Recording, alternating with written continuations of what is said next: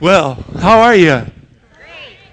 What a wonderful, wonderful evening. This is Saturday, 5 o'clock. You guys remembered. I, i am just honored that you are all here and uh, just the feeling in this place. And, and Eddie and Ashley, thank you so much. That was absolutely beautiful. Give me Jesus. You can have all of this world. Just give me Jesus. Well, that's really right in line with what we want to talk about tonight. If you have your Bibles, and shame on you if you've come here and you don't, would you please turn with me to the 22nd, the last chapter of the book of Revelation? We have one more weekend in this great book, and then we will move on to the book of Romans. Wow, how great, how great. We've come to what is the near the end of one of the greatest books that you and I will ever have the privilege of going through and studying. The book of Revelation is an insight that we might see Jesus Christ as he is not displayed in the New Testament. He is displayed in all of his glory and all of his majesty in this great book. What we saw last week is that Jesus Christ encourages you and me, all of us who know and love him, he encourages us to become immediately active within the church. Now, why do we want to take immediate action? Well, as we saw in the seventh verse, the twelfth verse, and the twentieth verse of this particular chapter, he says, Behold, I am coming quickly. Now, that means suddenly, that means without notice, that he will come at a, at a time that will perhaps catch most of us, if not all of us, off guard.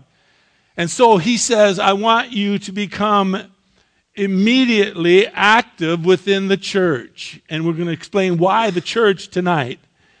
But he asked us last week, as you remember, in verses 7 through verse 12, four things. I want you to become immediately obedient. In other words, he says, take heed to the things which are written within this book. After we are obedient, he wants us to immediately worship him and he alone, to worship him as, as we did so beautifully, singing unto our Lord this evening. Thirdly, he said in verses 10 and 11, I want you to immediately. Proclaim the word of God with urgency because I am coming quickly, suddenly, without notice. People need to hear of who I am. And then lastly, we saw in verse 12, we are to immediately serve him within the framework of our church. Why the church? Because he says so. He says in verse 16, look, in chapter 22, in verse 16, he says, I, Jesus, have sent my angel to testify to you these things for the churches. That is how he deals with us today. In this day in which we, we live, this is called the day or the age of grace, God's unmerited favor. It is also called the church age. This is the time that we are to deal within the framework of the church. And then he goes on to say in verse 16, I am the root and the descendant of David, the bright and morning star. Well, as we close out this great book, we find that our, la- our Lord's last words are given to those who are not yet saved. He's going to talk to you and me as he did last week, saying, I want you to become immediately obedient. I want you to become immediately worshiping me. I want you to immediately proclaim with urgency, and I want you to immediately serve me within the framework of the church. But now he is calling upon those who are not yet a part of his family. Jesus calls upon everyone who hears his call to come to him. He states in verse 17, the Spirit and the bride says, Come. Interestingly, in this verse, verse 17, there are two calls to come. First, for him, the bride and the Spirit says, Come. In other words, come, Lord Jesus, come, return. The second call is to unbelievers to come. It says in verse 17, Let the one who hears say, Come. Let the one who is thirsty come. Let the one who wishes to take the water of life without cost come. Please come. In 2 Peter chapter 3 and verse 9, our Lord makes a tremendous statement. Peter writes, The Lord is not slow about his promise, as some would count slowness. Rather, Peter writes, The Lord is patient towards you, not wishing for any to perish, but for all to come to repentance. And so he says, Let the one who wishes, is that you? He says, Come. You hear his voice. Come. There's no cost because he has paid the price for you and for me. Where? At the cross. Therefore, there is no cost for us. We're to come. Read with me, please, Revelation chapter 22, verses 12 through the end of this book, but we will go back over it a little bit next week because because it's needed. Verse 12 Behold, our Lord says, I am coming quickly, and my reward is with me to render to every person according to what they have done. I am the Alpha and the Omega, the first and the last, the beginning and the end. Blessed are those who wash their robes, that they may have the right to the tree of life, and they may enter by the gates into the city. Verse 15 Outside, though, there are dogs there are sorcerers, immoral persons, murderers, idolaters, and everyone who loves and practices lying. I, Jesus, have sent my angel to testify to you these things for the church. I am the root and the offspring of David, the bright and morning star. Verse 17 says, The Spirit and the bride say, Come. And then it says, And let the one who hears say, Come. And let the one who is thirsty come. And let the one who wishes to take the water of life without cost. I testify to everyone who hears the words of the prophecy of this book. If anyone adds to them, God shall add to him the plagues which are written in this book.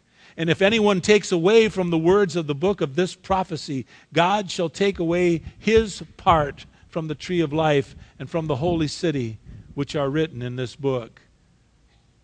He who testifies to these things says, Yes, I am coming quickly. Amen. Come, Lord Jesus. The grace of the Lord Jesus be with you all. Amen. What a great ending to this wonderful book. The grace of the Lord Jesus Christ be with all of you. God's unmerited favor be with every single one of us who choose to follow him, who hears that voice and lives the life to follow after their Savior. Father, may we be a people who hear your call clearly and who respond, Father God, to that wonderful, wonderful call. That we would come to trust and believe in you that we would give every bit of ourselves to you in obedience, Father, immediately. That we would give every bit of ourselves to worship you and worship you alone immediately.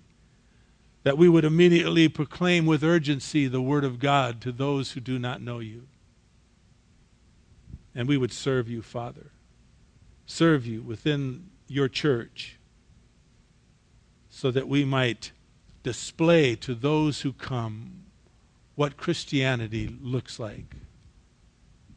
Oh, Father God, please bless your word. Bless this study tonight. Thank you for everyone who is here, who made a commitment to come on this a Saturday evening. For those that, that worship you primarily on Sundays, Father, they, they came. Thank you for that. May this just be a temporary a temporary time that we would be able to find the place that you so desire us and and worship you again on Sunday morning as soon as possible, Father. In the meantime, may we worship you here and now and faithfully, Father. Would you please move me aside, I beg of you, dear Lord? Would you allow those here not to see or to hear anything that I might say, but rather, Father, that you would say what you want to say to each one of our hearts? May we hear you. Hear you clearly, Father, and respond to your call. I pray in Jesus' most precious, precious name. Amen. I, I cannot get it out of my mind. Before I get into this, I want to say thanks, and I want to tell you I love you. I, I cannot get it out of my mind how kind it is for you to, to do this. Um, I think we're going to have good news for you in the near future. I think things are going to be moving for us. God has so, so, so blessed us. And because of you, we are a blessed church. And I see great things ahead of us. Great things. So thank you for being here tonight. And I pray that we have a wonderful meal in between and, and then uh, I pray that there's just as many, if not more, show up at the 7 o'clock service so we may worship the Lord. Okay, concerning the one who calls, John writes three things. In verse 13 is, is beyond powerful. Verse 13 is critical for you and me to understand, and for the one who is making this call to, to understand who is he? John writes three titles for Jesus Christ in verse 13. He is the Alpha and the Omega. He is the first and the last. He is also the beginning and the end. These three titles of Jesus Christ clearly qualifies him to produce what he is calling for us to do. In other words, he guarantees what he is promising. Verse 13 announces to one and all the solemn assurance that Jesus is qualified to reward all who come to him and him alone. Why? Because, as verse 13 tells us, he is the Alpha and the Omega. He is the first and the last. He is the beginning and the end. Let's take a look at each one of these titles just a little bit. The first title for Jesus announces that he is the Alpha and the Omega, meaning he has always been and he always shall be. We would stay, say instead, he is the A to the Z. He is the totality of all that he says he is the Alpha and the Omega. The second title given to our Lord in verse 13 is He is also the first and the last. Within this great book, the revelation of Jesus Christ, the title, He is the first and the last, only applies to Jesus Christ. Let me show you. Please note Revelation chapter 1, if you would. Hold your place here. Turn back to the very beginning of this book. Wow. We started studying this book 64 messages ago. Amazing. In Revelation chapter 1, verses 17 and 18, John says, When I saw him, I fell at his feet like a dead man. Now, John, you remember we taught, knew Jesus Christ intimately. He was a dear, dear follower of our Lord and, and knew him well. But when he saw him in his glorified body and his all of his majesty, he fell at his right, he fell at his at his feet as a dead man. And then it says he placed, our Lord did, placed his right hand on John, saying, Don't be afraid. I am the first and I am the last. He goes on to explain in verse 18 I am the living one. I was dead, and behold, I am alive forevermore, and I have the keys of death and of Hades. That explanation was not only for John, but for us. He was the one who was dead, and behold, he is now alive forevermore. And then, if you turn to chapter 2, verse 8, when our Lord was talking about the seven different churches. He said to the church at Smyrna in chapter 2, verse 8, He says, I am the first and I am the last. I'm the one who was dead and has come to life. And he goes on to speak to the church at Smyrna. And so, in the book of Revelation, the title, I am the first and the last, applies to Jesus Christ alone. But, but, and here's the beauty of studying the Word of God. In the Old Testament, in the book of Isaiah, the 44th chapter, the 6th verse, as well as the 48th chapter, the 12th and 13th verse, this title, the first and the last, rever- refers to the Lord God Yahweh, God Almighty, who announces for all to hear, There is no other God beside me. Listen to Isaiah chapter 44, verse 6. If you're not there already, let me read. Thus says the Lord, the King of Israel and his Redeemer, the Lord of hosts I am the first and I am the last. There is no God besides me. I like that a lot in chapter 48 of Isaiah, verses 12 and 13, states this Listen to me, Jacob, even Israel, whom I've called. I am he. I am the first, and I also am the last.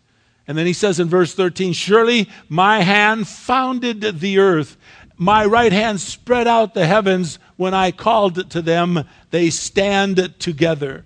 And so we see it is this one, the first and the last, who created the heavens and the earth, and there is no other God beside him. That's the, the Savior whom you and I know and love. That's the one that, that, that, that, that we just sang about a little while ago. Give me Jesus. Give me Jesus. He is the first and He is the last, and there is no God beside Him. Third title in verse 13, back in Revelation chapter 22 and verse 13. The third title given to Jesus Christ is that He is the beginning and He is the end. A, a, similar description is given to Jesus Christ in the book of Philippians, the first chapter, the sixth verse. Paul tells us that what Jesus Christ began, He will also bring to completion. Philippians 1 6 states this I am confident, Paul writes, of this very thing, that he who began a good work in you will perfect it until the day of Christ Jesus. And so the beginning and the end tells us what Jesus Christ began, he will also complete. What he has begun in your life, in my life, what he has begun in our church, what he is beginning, he will bring to completion and it'll be done perfected because he is as he has already told us. The Alpha and the Omega. He is the first and the last. He is the beginning and the end. So the one who calls, the one who calls you and me is qualified to fulfill what he asks of us. His title tells us he is God Almighty. His title tells us he is the Redeemer, the Savior, the Christ, and there is no other God beside him. He has always been, He always will be. He created these heavens and this earth. There is no other God beside Him, as it says. He is the very one who, when He says He will do something, will bring it to pass. What He begins, He will perfect or complete. Now, in verse 14, appropriate to his three titles given in verse 13, Jesus next gives out the last and final of the seven blessings out of the book of Revelation. They are in chapter 1, verse 3, chapter 14, verse 13. Is it up on the wall? Yeah. It's chapter 16, verse 15, chapter 19, verse 9, chapter 20, verse 6, chapter 22, verse 7, and here, chapter 22 and verse 14. Blessed, he says, blessed are those who wash their robes, that they may have the right to the tree of life and may enter by the gates into the city. This blessing deals with the ultimate issue of, of eternal life washing of our robes, the tree of life, entering into the very gates of the city. We are told that we are to wash our robes. Well, if you're still wondering how do we do that and what does that mean and who are those that wash their robes, well, John asked the same question through this study of the book of Revelation. In chapter 7 and verse 13, John asked one of the elders, no, excuse me, one of the elders asked John, and then John asked him. But one of the elders asked John, Who are these who are clothed in white robes? Who are they and from where have they come? He asks. John, in verse 14, said to him after they asked this question, My Lord, you know. And then he said to John, and really to you and me, these are the ones who've come out of the great tribulation. They have washed their robes and made them white in the blood of the Lamb.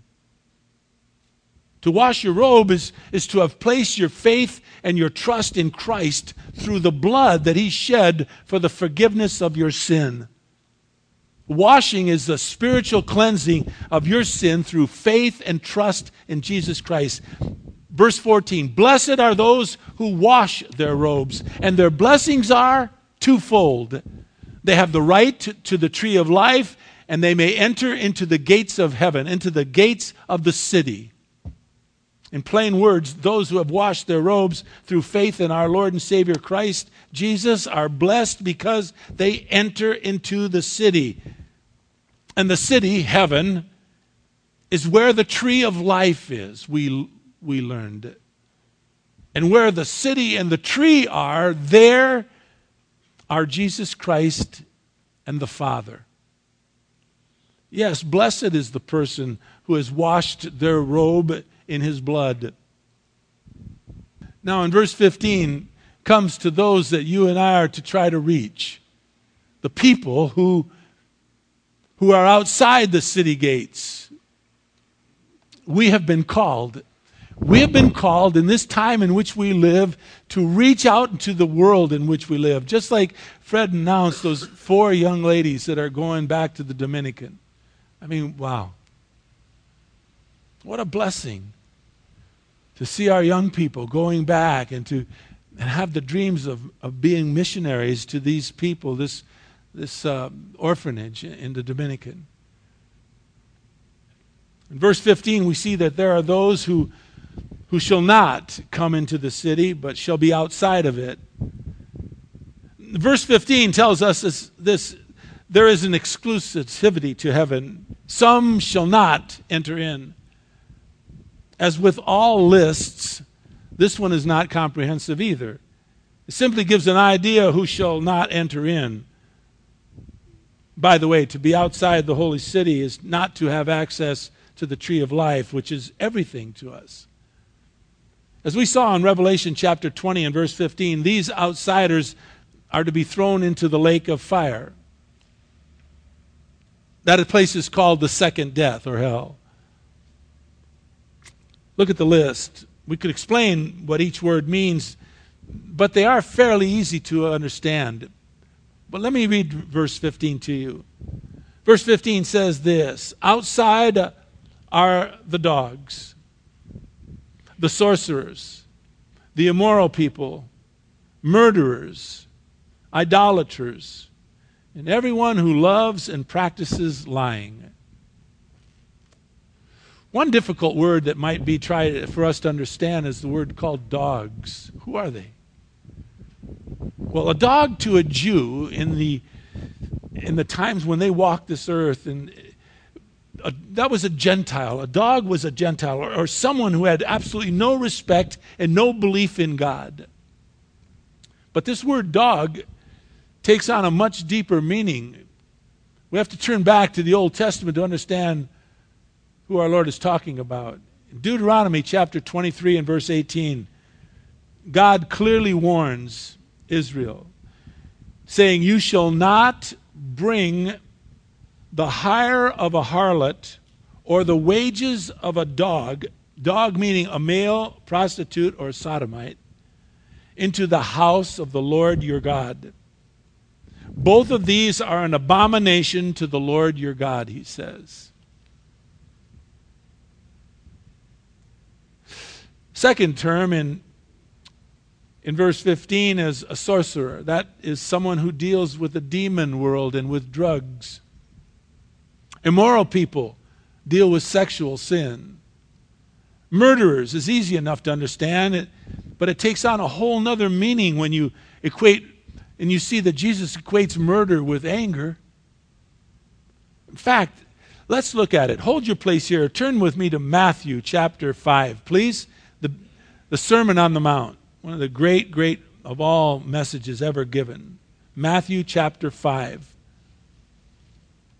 It's very intimidating to look at, at murder in the light of what our Lord looks at it.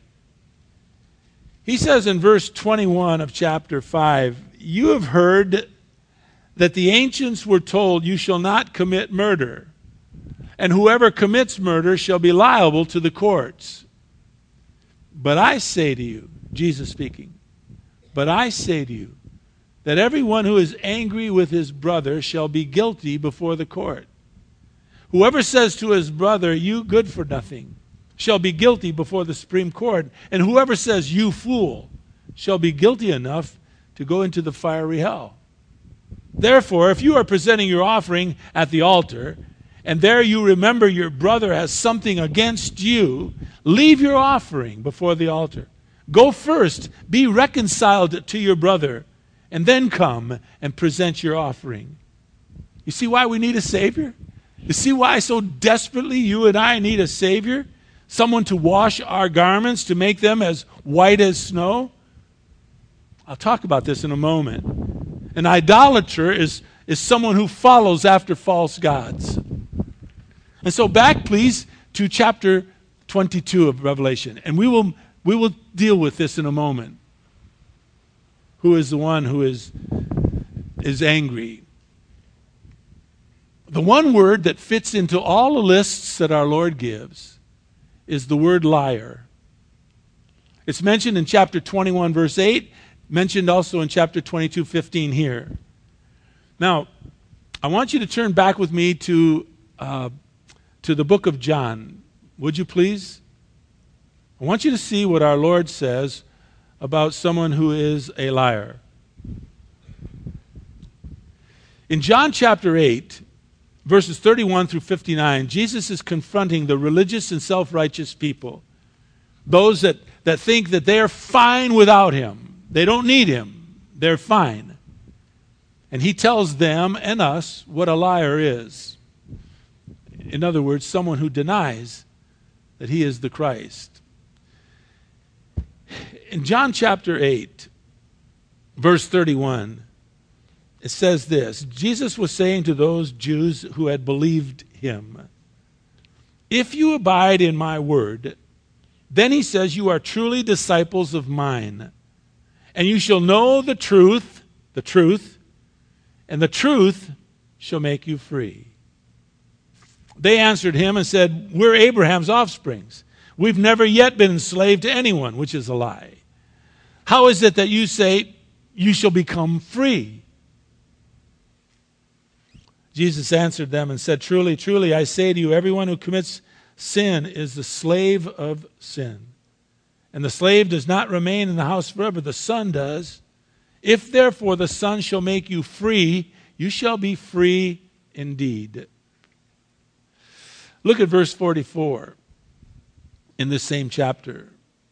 He tells them in verse 43, for instance, the reason you don't understand what I am saying is because you cannot hear my word.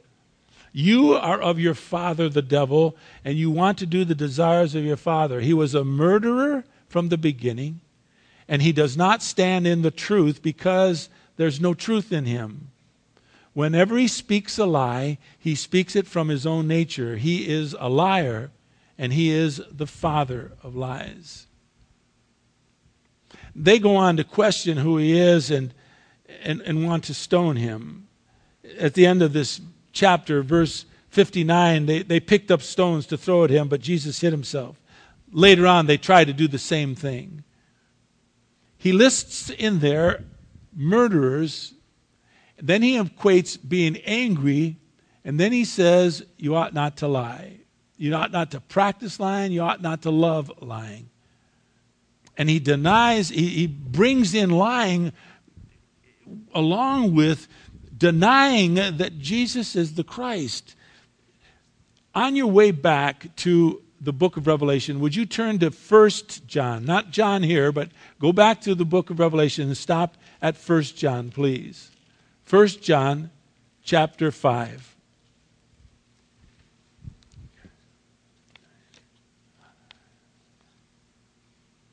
In 1 John chapter 5 are some of the verses that uh, I hold as dear to me as any within all of Scripture. It's the very place that uh, had an impact on my life to save my life, to allow me to understand that I needed to come to know and trust in Jesus Christ as my Lord and Savior.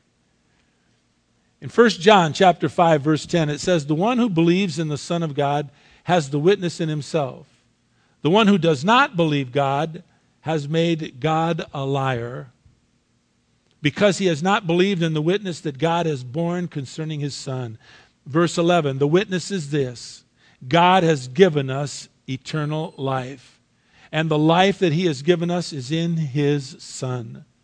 And the one who has the Son has the life, and he who does not have the Son of God does not have the life. These things, he writes, these things I have written to you who believe in the name of the Son of God, in order that you might know that you have everlasting life.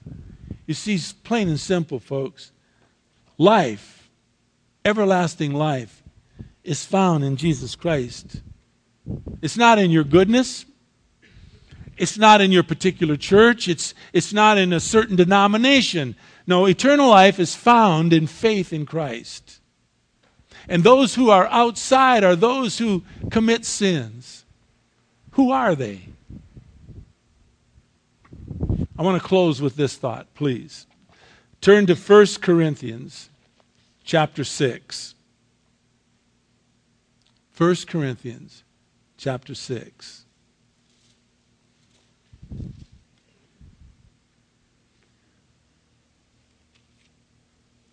I want to show you another list but I want to show you the hope that you and I have in Christ.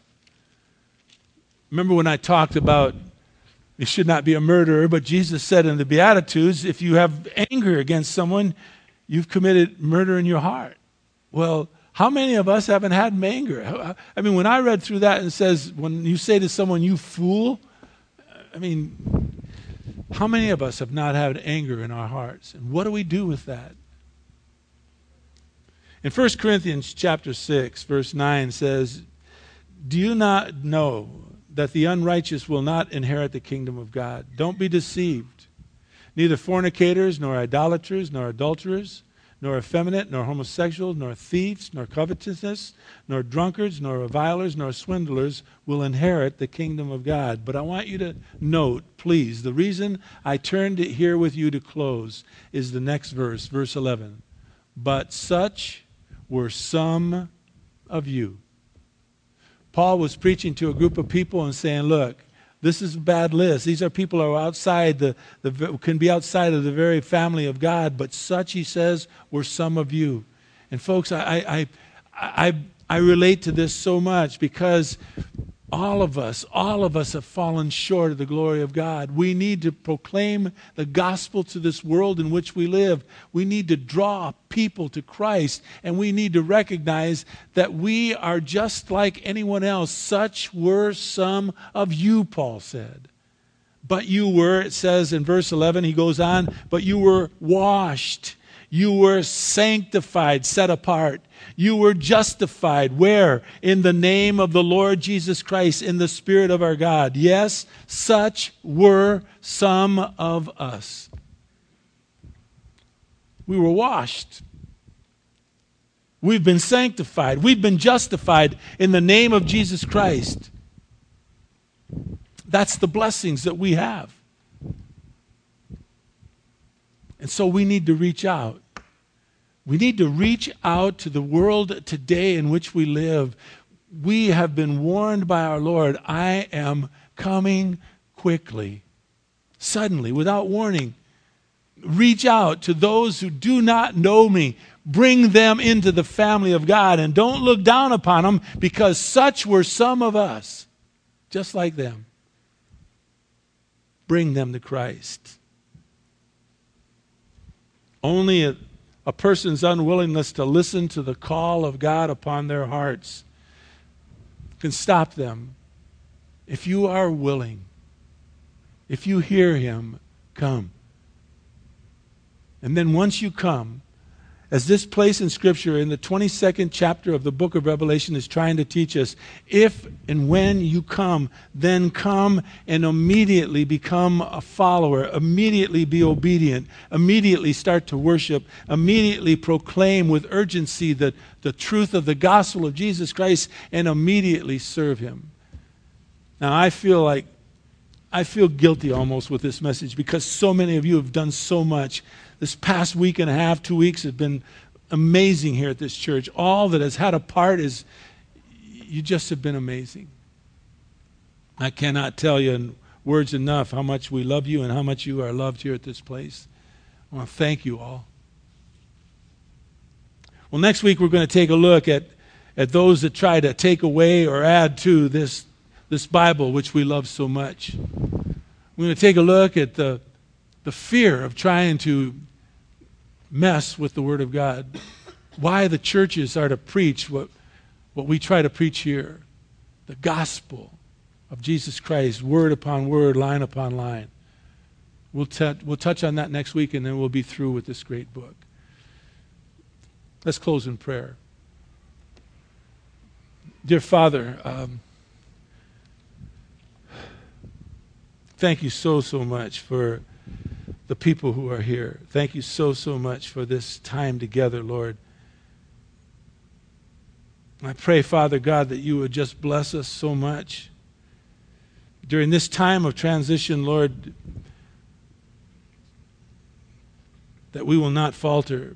We will stay and remain strong as a group of believers that trust in you.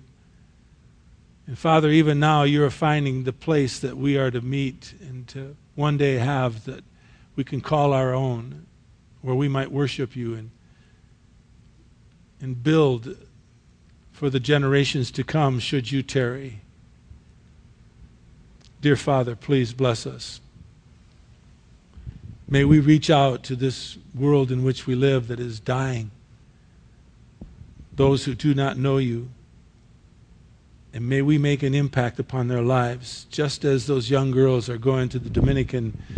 May we who stay here in our own communities reach out to the friends and loved ones and those that we come in contact with.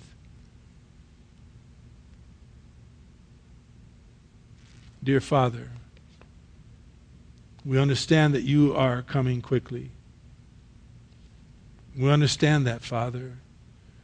And we understand that you are the Alpha, the Omega, the first and the last. You are the beginning and the end. There is none like you. No, not one. Now bless us, Father, please. In Jesus' name, amen.